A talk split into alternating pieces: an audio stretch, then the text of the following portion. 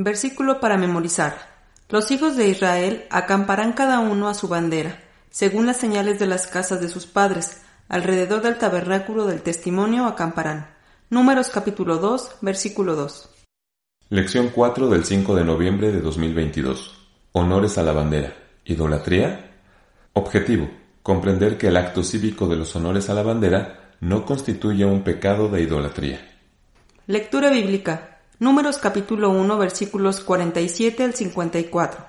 Pero los levitas no fueron contados entre ellos según la tribu de sus padres, porque habló Jehová a Moisés diciendo, Solamente no contarás la tribu de Leví, ni tomarás la cuenta de ellos entre los hijos de Israel, mas tú pondrás a los levitas en el tabernáculo del testimonio, y sobre todas las cosas que le pertenecen, ellos llevarán el tabernáculo y todos sus vasos, y ellos servirán en él, y asentarán sus tiendas alrededor del tabernáculo.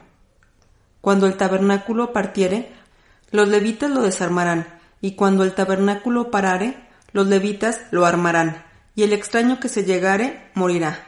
Y los hijos de Israel asentarán sus tiendas cada uno en su escuadrón, y cada uno junto a su bandera por sus cuadrillas. Mas los levitas asentarán las suyas alrededor del tabernáculo del testimonio, y no habrá ira sobre la congregación de los hijos de Israel, y los levitas tendrán la guardia del tabernáculo del testimonio. E hicieron los hijos de Israel conforme a todas las cosas que mandó Jehová a Moisés, así lo hicieron. Material exegético. En esta ocasión tendremos la oportunidad de estudiar otro tema que se torna polémico, ya que a simple vista pudiera parecer una práctica que atenta contra nuestra fidelidad a Dios. Los honores a la bandera es un tema que es visto por algunos como un acto de idolatría. Empezaremos considerando que en las antiguas civilizaciones, babilonios, egipcios, asirios, entre otros, se ocupaban estandartes para sus ejércitos, cuyas insignias se imprimían en función de la actividad que realizaban. Su objetivo era distinguir unos escuadrones de otros. Este era el caso de las tribus de Israel. Además, los estandartes también cumplían con la función de poder diferenciarse de los demás pueblos. Sin embargo, nunca faltó quien los veía con un sentido idolátrico. Aquellos estandartes fueron un precedente para que con el paso de los siglos se desarrollara lo que conocemos como banderas, lo que en la actualidad identifica a cada país aun cuando en su escudo figuraran elementos religiosos. Como se menciona en la lectura bíblica, por instrucción de Dios, durante el peregrinaje del pueblo de Israel por el desierto, las tribus se distinguían de las demás portando su propia bandera y un estandarte de acuerdo con la familia a la que pertenecían. Portar este distintivo, además de formar un sentido de pertenencia en los hijos de Israel, tenía el propósito de organizar a la población allí reunida para que su tránsito fuera más ordenado y controlado. Números capítulo 2, versículo 3. Estos acamparán al levante, al oriente, la bandera del ejército de Judá, por sus escuadrones y el jefe de los hijos de Judá, Naasón, hijo de Aminadab. Por muchos siglos se utilizaron estandartes o banderas con símbolos idolátricos. Esto hacía que quienes los usaban sintieran confianza al enfrentar al enemigo y orgullo al obtener la victoria. Tiempo después, cuando el imperio romano se convirtió en un imperio eclesiástico, no tuvo la menor intención de modificar este tipo de pensamientos. Durante el periodo profetizado por Daniel y Juan el teólogo, se mantuvo este tipo de conceptos, controlando de esta manera la sociedad de aquel tiempo. Daniel capítulo 7 versículo 25.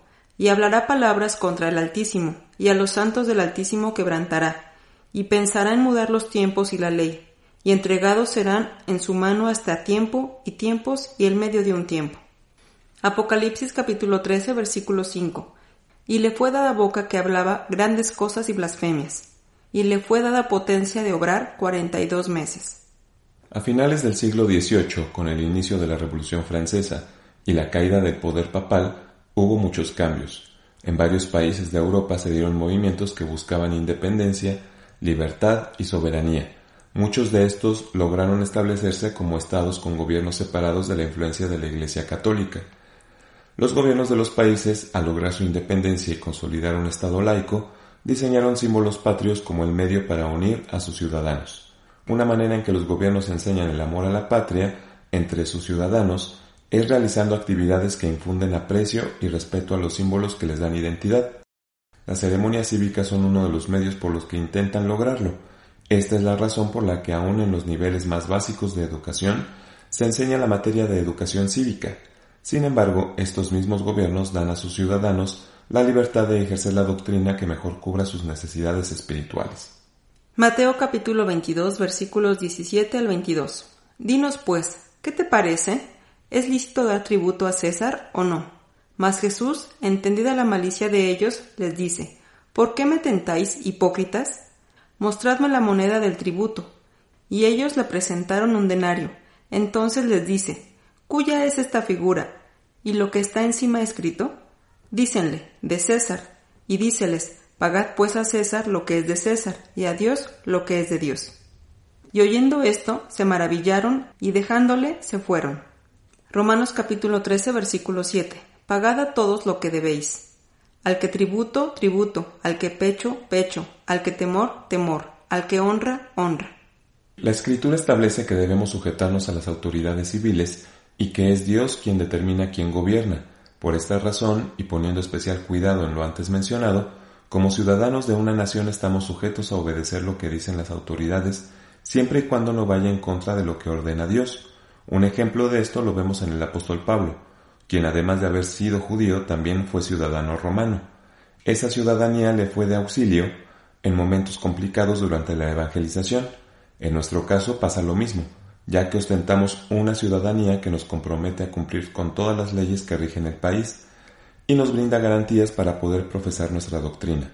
Además, en un sentido espiritual, hemos adquirido la ciudadanía israelita que nos obliga a no caer en idolatría y a entregar nuestro corazón solo a Dios. Romanos capítulo 13 versículos 1 y 2. Toda alma se someta a las potestades superiores, porque no hay potestad sino de Dios, y las que son, de Dios son ordenadas. Así que el que se opone a la potestad a la ordenación de Dios resiste, y los que resisten, ellos mismos ganan condenación para sí.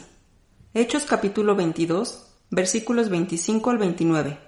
Y como le ataron con correas, Pablo dijo al centurión que estaba presente, ¿Os es lícito azotar a un hombre romano sin ser condenado? Y como el centurión oyó esto, fue y dio aviso al tribuno diciendo, ¿Qué vas a hacer? Porque este hombre es romano. Y viendo el tribuno, le dijo, Dime, ¿Eres tú romano? Y él dijo, sí. Y respondió el tribuno, yo con grande suma alcancé esta ciudadanía. Entonces Pablo dijo, pero yo lo soy de nacimiento. Así que luego se apartaron de él los que le habían de atormentar, y aun el tribuno también tuvo temor, entendiendo que era romano, por haberle atado. Efesios capítulo 2 versículos 11 y 12. Por tanto, acordaos que en otro tiempo vosotros los gentiles en la carne que erais llamados incircuncisos por la que se llama circuncisión, hecha con mano en la carne, que en aquel tiempo estabais sin Cristo, alejados de la República de Israel y extranjeros a los pactos de la promesa, sin esperanza y sin Dios en el mundo.